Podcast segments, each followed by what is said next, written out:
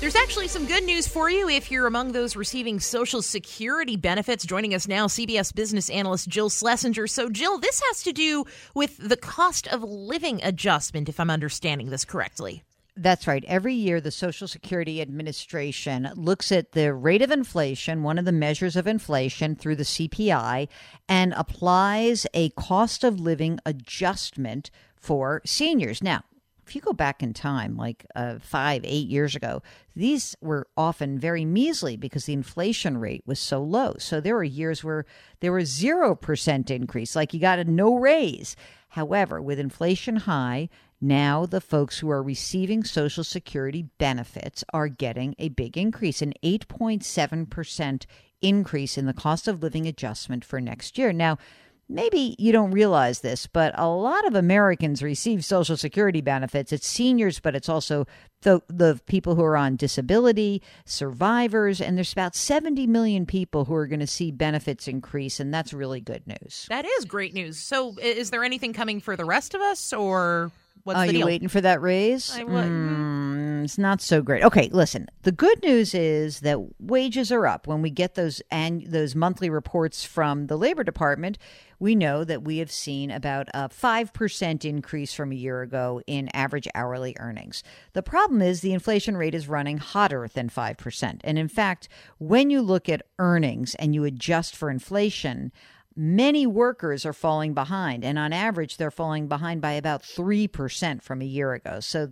that's not great news No, not at all. So, why is it that the Social Security benefits folks are getting that raise, and we're we're kind of left to fend for ourselves? Well you know here's what happens with social security there is law written where your wage where i'm sorry your wages where your benefits are hooked to the inflation rate. And there's a lot of parts of the tax code that have this written into them that, you know, if inflation rises by a certain amount, you get a change in the tax brackets, for example. And so this is probably one of the greatest parts of the social security system because it means that people who are no longer working who may not have the ability to say take more hours or just jump to a different job that you are going to get a benefit that increases with the pace of inflation. So that is the good news. But for everyone else unless you're in a job where you have a union that has been able to link your pay to the overall inflation rate it's really tough because oftentimes we are just not seeing wages rise by as much. Now, there are some people who are really actually much better off than they were a year ago. If you were making 12 bucks an hour working someplace in, say, um, a small restaurant, and you now have a job in an Amazon warehouse and you're making $20 an hour, you're great. I'm talking about averages, so it's not everybody who is experiencing this. Got it. Now, other than the folks who are tied into unions and folks who do get Social Security payments, are any other professions or businesses linked to the inflation rate?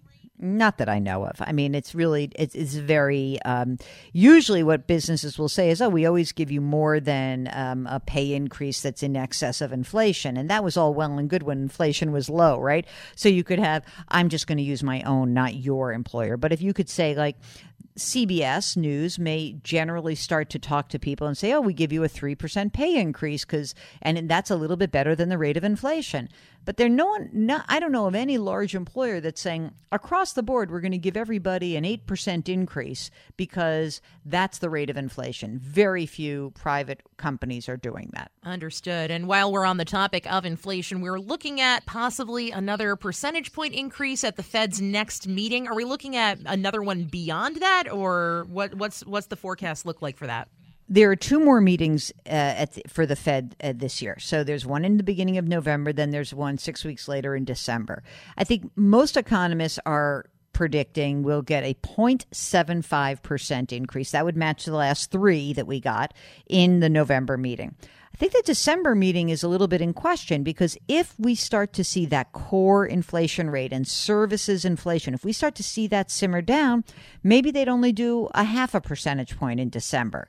But I do think that it is most likely they do 0.75% November, maybe another 0.75 in December, maybe 0.5. We'll have to see what the data show us. Right on. CBS business analyst Jill Schlesinger joining us. Jill, thank you so much. We appreciate it.